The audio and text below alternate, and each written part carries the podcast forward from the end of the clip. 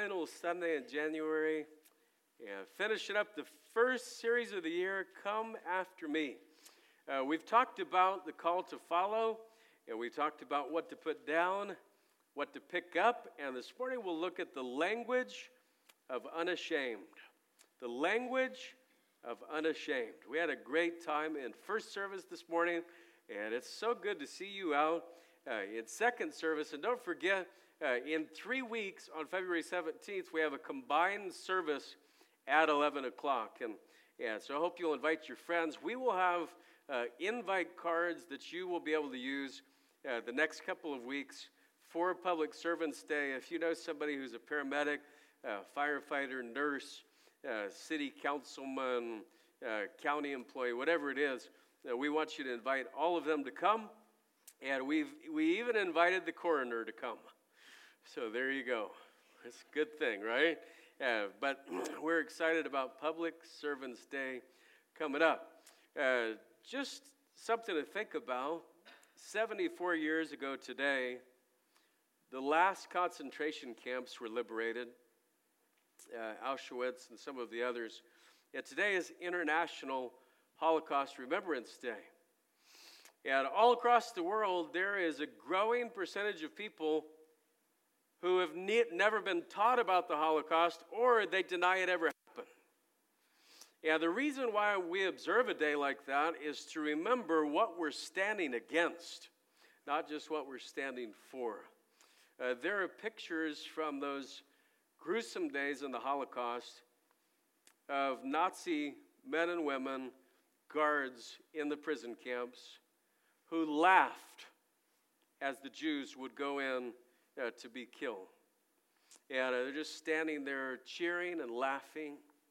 And what a disgusting, uh, just as, as disgusting as humanity gets. That was replicated this past week in New York, in the Capitol building, where a, a crowd in the gallery and people on the floor cheered out loud uh, at a new law where a baby in the womb is able to be killed up until the point of birth by someone who's not even a doctor. And if the baby survives, it can be killed after birth. And they cheered at that. And so we live in a, a world that is lost and undone. And uh, listen, humanity is, is a sinful, unrighteous thing. And uh, yes, we should stand for righteousness, but could I tell you, the best way to change the ideology of someone else is to lead them to Jesus Christ because He is the life changer. He's the one who takes everything and makes it new. And if you have friends and you have people around you uh, who have such a, a, false ideology that they would cheer for babies to be killed, uh, the best thing that you could possibly do is continue to introduce them to Jesus Christ. And uh, that's really our message this morning the language of the unashamed. How do unashamed people talk? How do they act? How do they live their lives? Uh, Paul said, I am not ashamed of the gospel of Christ, for it is the power of God to salvation to everyone that believes. We're going to return to our theme passage one last time, Luke chapter 9, and as you turn there, I remind you the notes are provided in your bulletin if you'd like to follow along with us this morning. If I've never met you before, I'm Pastor Tony. I'm the lead pastor here at Centennial, and we're delighted at your presence and thank you for being here. You know, when people follow a cause, it's easy for everyone around them to know what the cause is. Uh, your kids at your house, they know what you like and what you don't like. You are known for your causes, whether you want to be or not. And let's look at Luke chapter 9, verse 23. And he said to them all, If any man will come after me, let him deny himself and take up his cross and follow me. Like take up his cross daily and follow me. For whosoever will save his life shall lose it, but whosoever will lose his life for my sake, the same shall save it. For what is a man advantaged if he gain the whole world and lose himself or be cast away. For whosoever shall be ashamed of me and of my words, of him shall the Son of Man be ashamed when he shall come in his own glory and in his Father's and of the holy angels. We are all known for causes, things that we're for or things that we're against. And, and people know you by what you're for and what you're against. You are known for the causes that you represent. And here's really the question today Is one of the causes that you represent Jesus? Is the main thing you're known for Jesus and the gospel?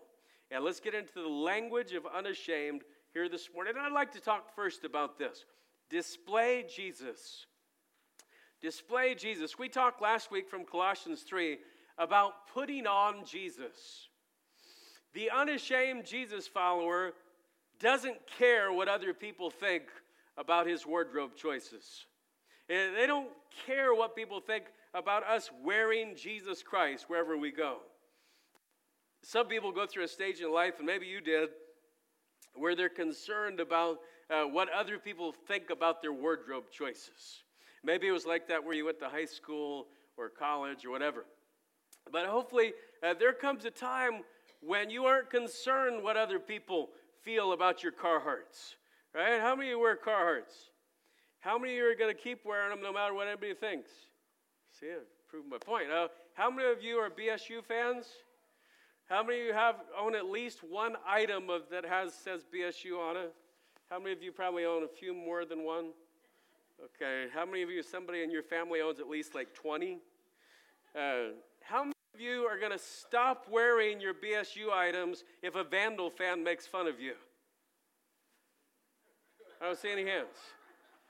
Right? Now, how many of you, God bless you, how many of you are Idaho Vandals fans here this morning? God bless you. God bless you. And how many of you, no matter how bad it gets, you're going to keep wearing your gear? All right, see, I like that. I like people who stand. They stand strong in the face of adversity. Yeah. You know, there, there's been a lot of talk this past week about a certain hat in the United States driving people to insanity. Right? Uh, people wear this hat, and all of a sudden, people go rabid, like they've been bit in Old Yeller uh, by the pigs. You remember the pigs in Old Yeller? They bit the dog, and then they had put the dog down, and I cried. Did you cry? You guys cry in Old Yeller? I don't know how we got from Make America Great Again to Old Yeller, but it can happen here at church. Uh, here's the interesting thing many of the people who would never change their wardrobe because of what other people think are still susceptible to hiding their spiritual wardrobe. They don't want to, quote unquote, wear religion on their sleeve. They don't want to be seen as a fanatic. They don't want to come across too strongly. Now, you don't think that way about your clothes or your team or your cause, but somehow you think that way about your Savior.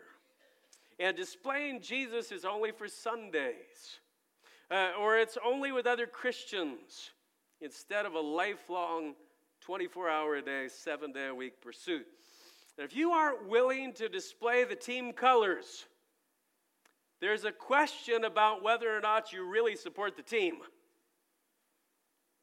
Do the people at your workplace, in your neighborhood, in your circle of friends know that you're on the Jesus team? If they don't, it's time to deal with the reality of living ashamed. Now, living ashamed is something that we're all susceptible to. It happened to Peter as he denied Christ and went on to become uh, the great voice for God in Acts chapter 2. But you know, if you're ashamed of Jesus, someday he's going to be ashamed of you. And maybe today is the day to come to grips with this issue. Uh, if you aren't worried about what somebody else thinks of your sweatshirt, why would you be worried what he or she thinks of your Savior? I want you in your heart right now, ask yourself, why is it that you would be worried about that? If you aren't worried what the person across the room thinks of your shoe choice, why would you be worried what they think about your God choice? Now, my shoes are about 95% Crocs. And I'm really not concerned what anybody else thinks about them. Uh, if you don't like my Crocs, uh, why in the world would I let that bother me?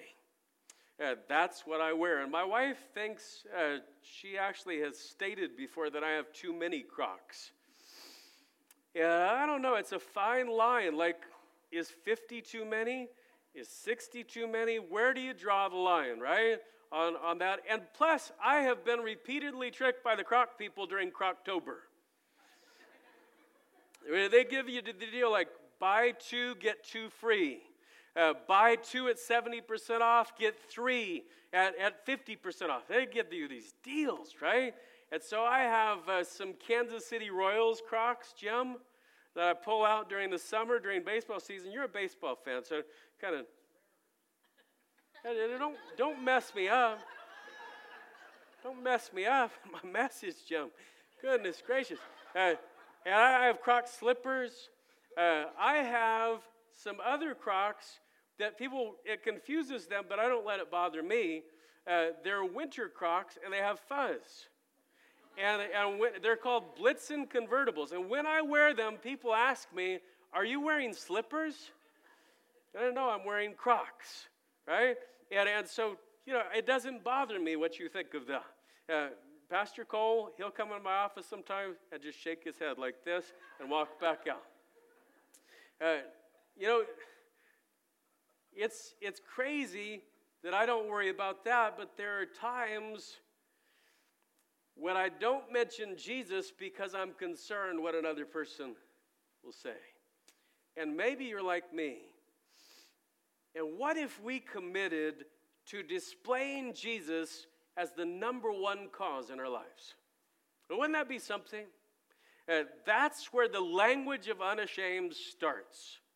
It starts with displaying Jesus. And then let's see this develop friendships.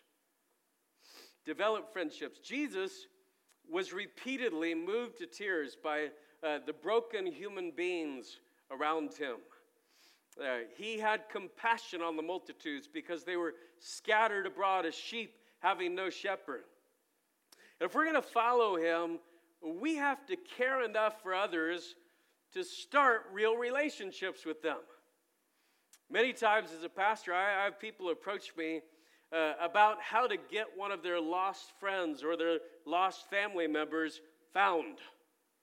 And, and when I ask, well, why don't you help to point them to God? I hear the same things over and over. Well, I could never do that. I just wouldn't know what to say. That's really not my gift.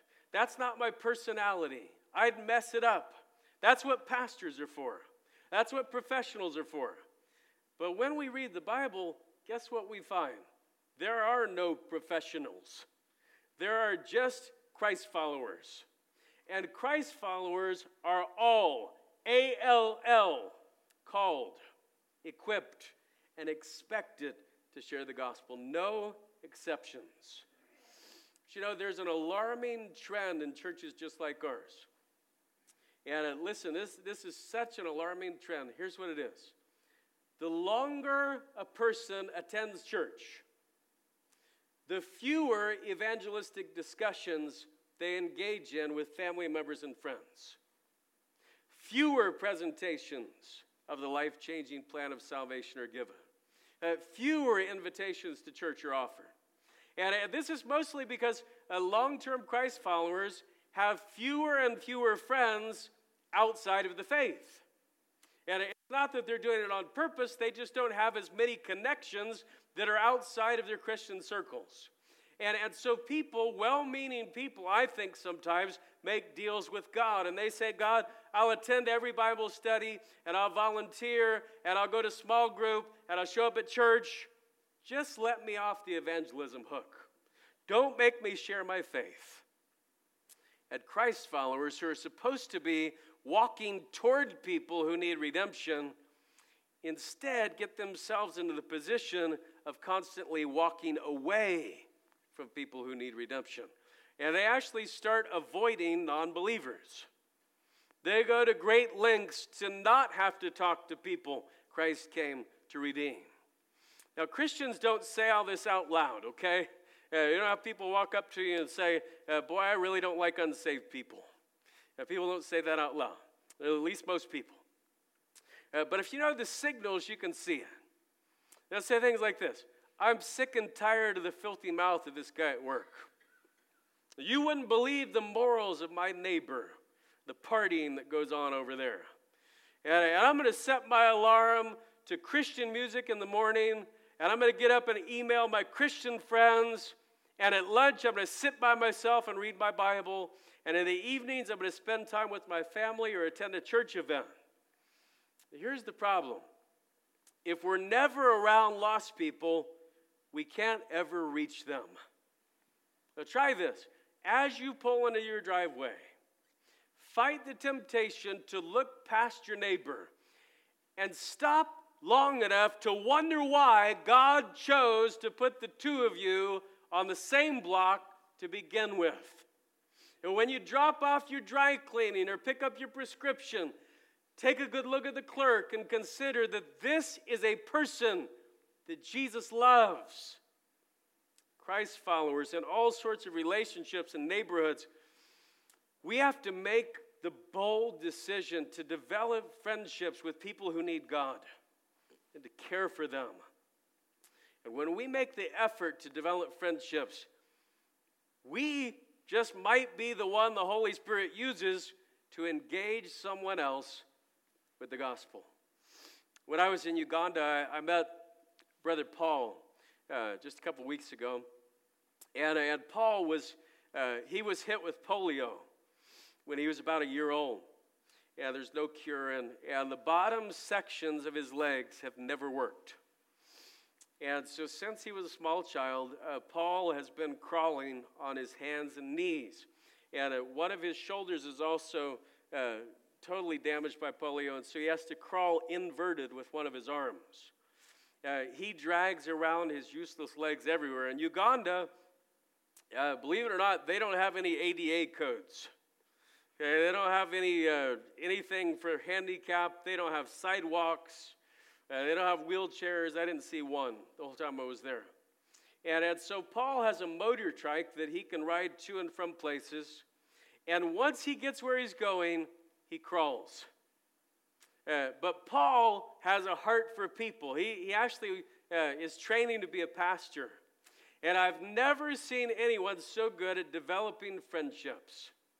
People very easily open up to Paul, and he uh, has been given entrance into their lives to share Jesus. Uh, we were waiting for a, a, car ferry to go over to the islands in Lake Victoria. And, and Paul opened the van door, and as he sat in the van, he started to chat up some of the folks near to us right from the seat of the van. And he ended up teaching them who Jesus was and made sure that one of his friends gave all of them a John and Romans booklet in their language. Yeah, let's see the video.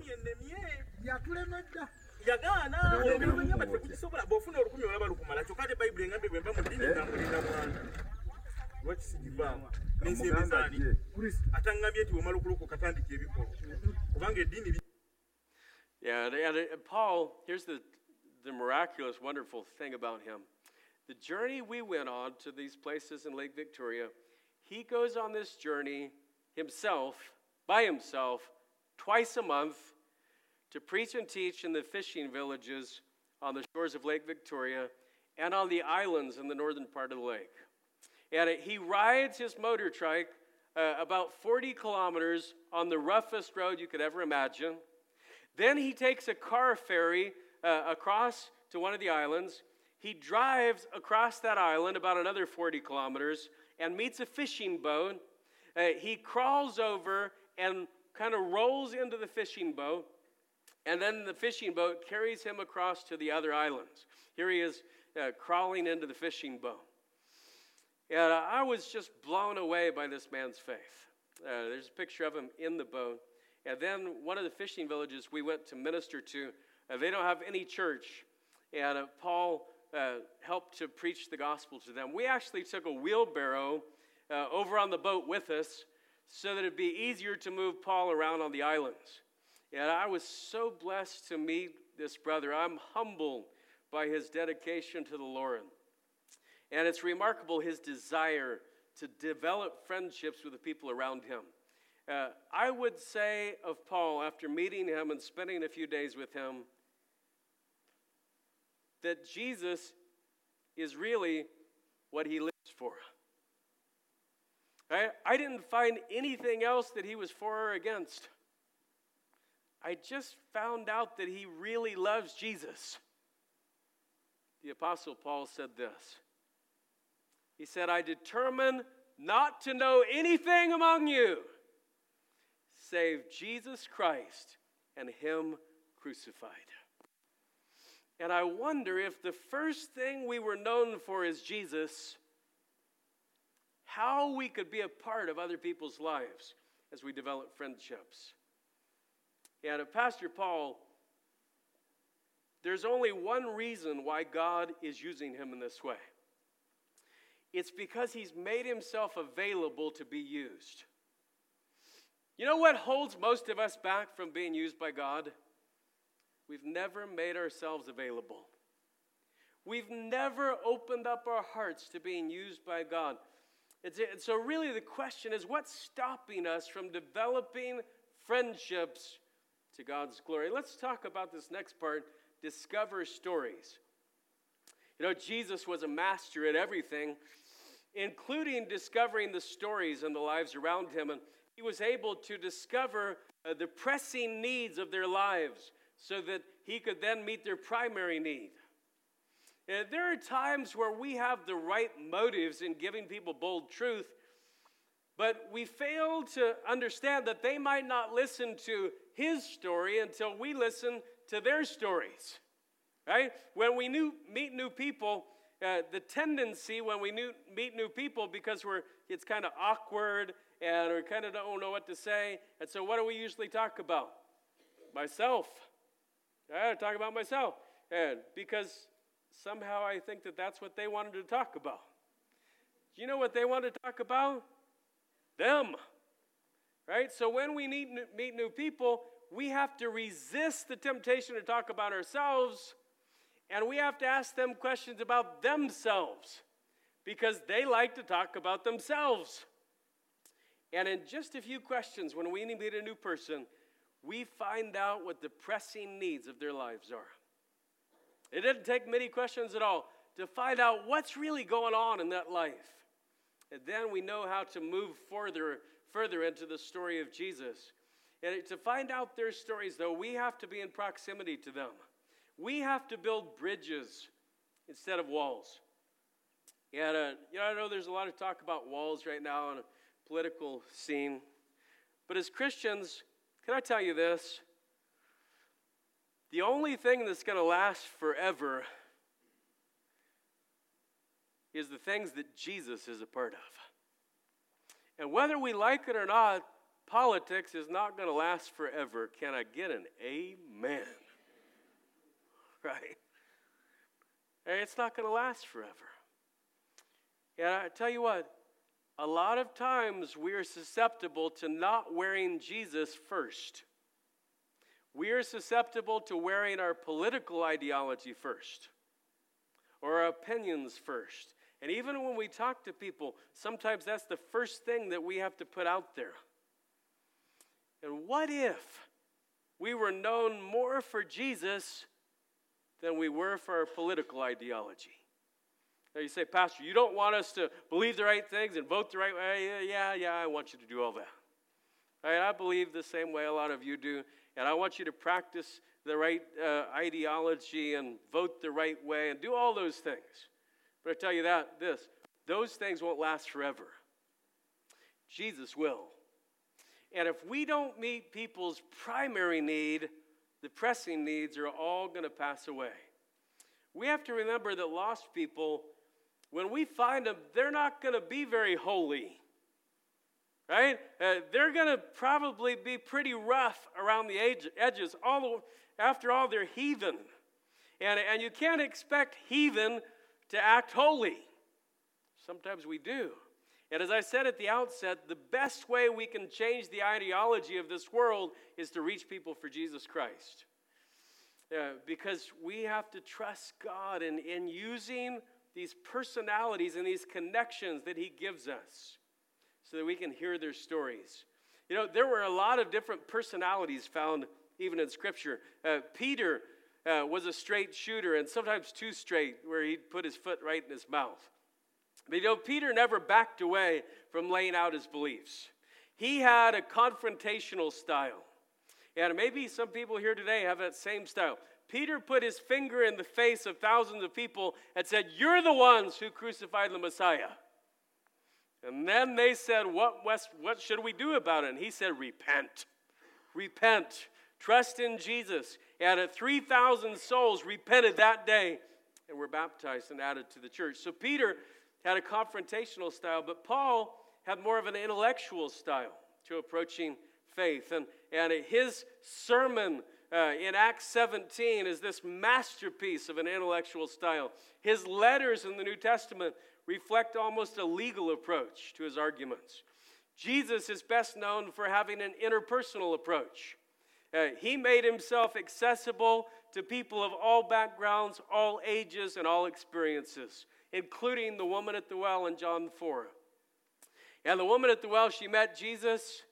And then, uh, after she trusted Jesus, she used an invitational style. She went back into the city and told all her friends, Come see a man who knew my whole story. Come see a man who told me all things which I did. Is not this the Christ? In Acts 9, there was a saint named Dorcas or Tabitha, a dear Christian lady. And the way that she interacted with people is she helped mend their clothes. So when their clothes would tear, they would go take their clothes to Dorcas and she would mend their clothes. And she would say, Hey, while I'm mending your clothes, let me tell you a little bit about Jesus. And they'd sit right there in her shop and hear who Jesus was. And she did it by serving. Uh, I've read just about everything written by Lee Strobel. And uh, Lee uses a testimonial approach to tell of his story of going from an antagonistic atheist, he was a reporter for the Chicago Tribune, and he began to investigate whether Jesus was real. And it led him not only to become a Christian, but he wrote a book called The Case for Christ. And you can actually look that up on Netflix. It's a movie now. Uh, he's written The Case for Faith and The Case for Miracles and all sorts of great books. But you know, whatever style God's given you, you can use it for His glory. If you're willing to develop friendships and discover stories. But that's not enough. See, as God gives you a sphere of influence, the last thing you have to do is discern next steps. It's not enough for us just to display Jesus. We have to use words, right? We have to talk about who Jesus is. Uh, it's not enough to develop friendships and discover stories. We actually have to express that Jesus is the only way to God. In many cases, uh, you have to be with people and you have to earn their trust and you have to discover their stories to know what resources to even provide. And thankfully, God's Spirit is present with the believer to let us know both the timing and the wording for each situation. So many believers are afraid that they don't know enough to tell another person about Christ. You want to know the truth? Most of the people you talk to know less about the Bible than you do. Right? Most of them do. Uh, most of them have heard things from a, a, professor or a friend or from the internet, and, and they kind of know a few things to be able to say, but a lot of times they're just saying it because they don't know anything else to say. And it'd be kind of like uh, if I went to have lunch with a NASA astronaut and I tried to uh, kind of keep up with him intellectually and told some stories. Uh, but the only stories I really knew were lines from Apollo 13, right? Mean, talking along like the reciprocator cuff has blown a blah, blah, blah. Houston, we have a problem. Uh, and there, there would be a problem because he would know that I don't know what I'm talking about. And when believers talk to non believers and non believers try to uh, give out some of those things about the Bible, a lot of times it's, it's just lingo right? They'll say things like, well, the Bible is just full of contradictions, so I don't know if I can believe it. And uh, you know what I always, a lot of times do, if, if we have a relationship, I'll hand them my Bible and say, You know what? I really want to help you. Can you show me one of the contradictions you're talking about? I've never had anybody show me one. They always say, Well, I've just heard about a lot of those. And I've heard how the Bible came to us by man, and all these different things that, that people say uh, is just sometimes because they don't know what else to say. And, and what I'm telling you is that in love, you can speak the truth because most of the people you're talking to, they want truth. And God wants to use you to help them move closer to Him. And sometimes you'll be the one who plants a seed. And sometimes you'll be the one who waters a, a seed that's already been planted. And sometimes God will allow you to be present when a person commits his or her life to Christ. And whatever the next step is, God gets the glory and we get to be a part. But you know, we have to be willing to have our days interrupted by someone else's need. And we have to be willing to listen to the Spirit's whispers. And we have to be ready to give an answer to every person who asks about the hope inside of us. It's speaking the language of the unashamed, displaying the light of Jesus to the dark world around us. Why? Because they must have the light. And I'll tell you this if you don't get anything else from the message, please get this. No one has ever become a Christian by accident. It's never happened. No one's ever drifted into being saved. No one's ever been born a Christian.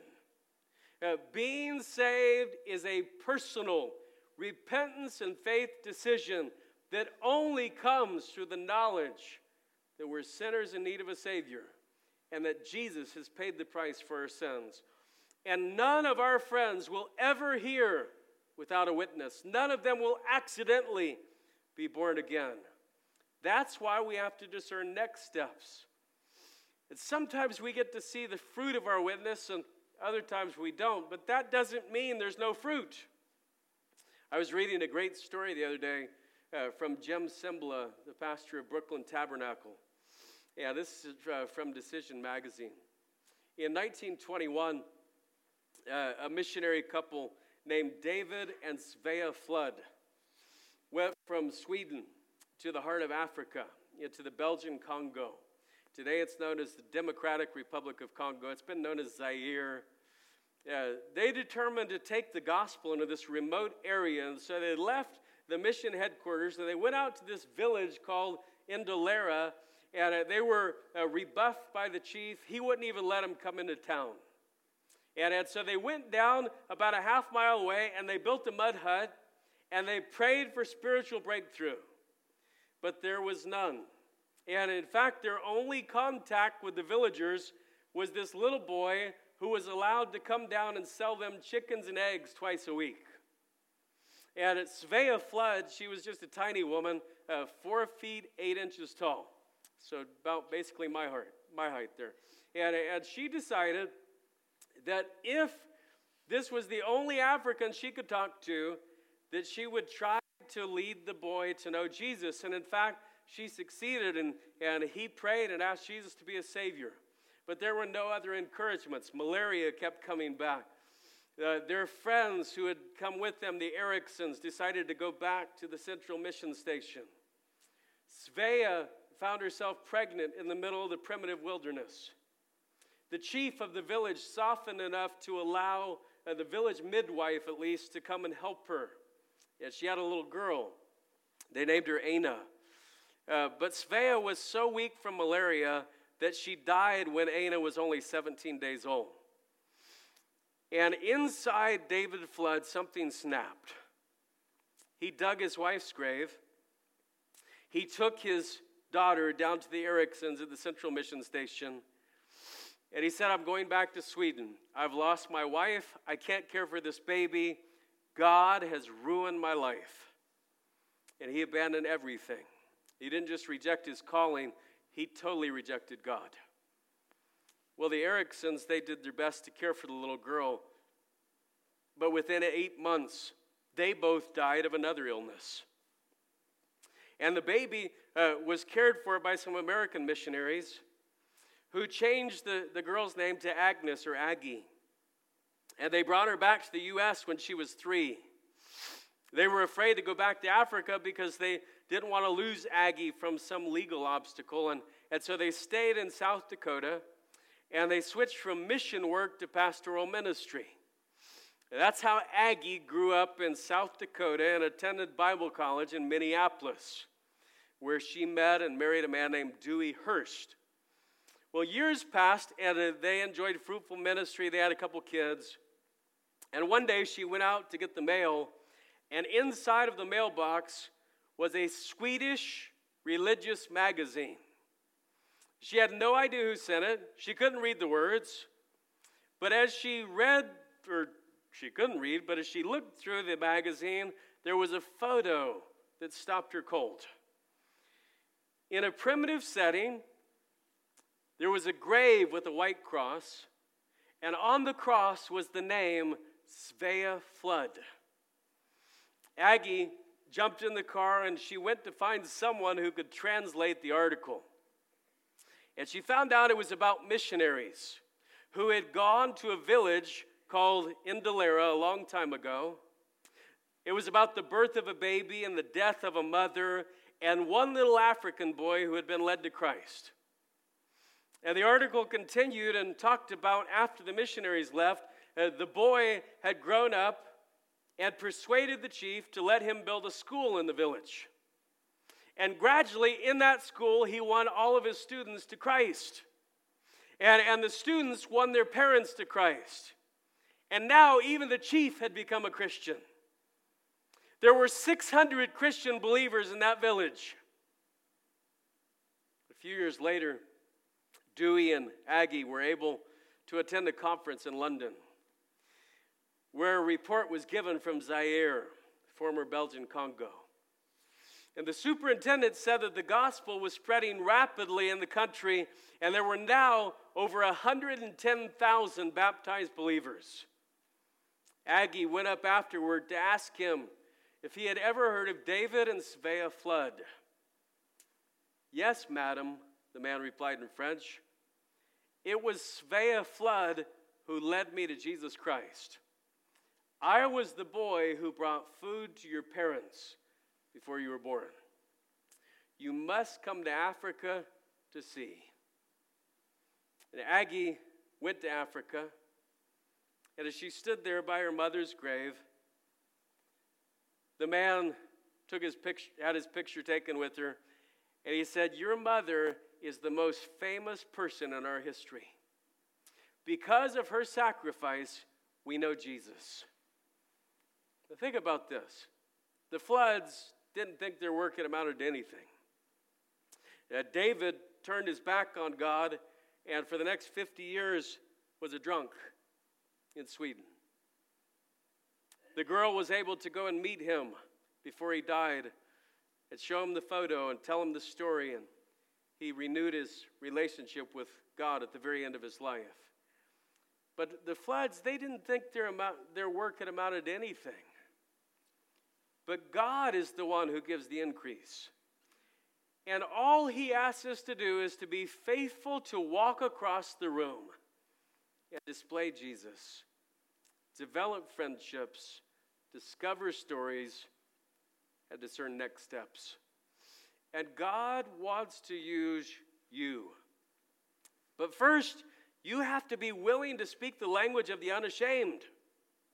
Jesus said, If any man will come after me, let him deny himself and take up his cross daily. Follow me. As we finish up this series, Come After Me, I, I wonder what does God want you to do in and through this year? What is your next step? Have you ever given your life to Jesus? Have you ever been baptized to show others you believe in Jesus? Or are you part of a small group? Have you taken uh, Discovering Church Membership Class 101 or, or any of our other Next Step classes? Uh, have you ever uh, done one on one discipleship with a personal life coach? As we close the series, I'm going to ask you to pull out your commitment card from the bulletin.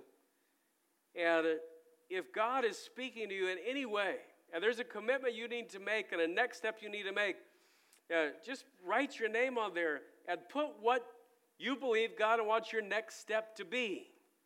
And it, I'm going to pray a, a special prayer in just a second to close out the series. And if you're making a decision about following Jesus and taking a next step, maybe you need to be saved and, and have Jesus in your life. Maybe you, you want to join a small group. Uh, maybe you need to get into discipleship with a trained life coach, one on one. Make sure you give this card to Pastor Cole today as you go in the lobby after we dismiss. And if you'd like to uh, do any of these things, we can connect you with your next step. We are here to help you. The pastors of a local church, Ephesians 4 says, have been given by God to equip people to serve. That's what we're here for. And we'd love to help you with whatever God wants you to do. And so mark that on your card today. And don't keep it to yourself. Make sure you share that with Pastor Cole as you go out this morning. Let me pray with you. Let's ask God to work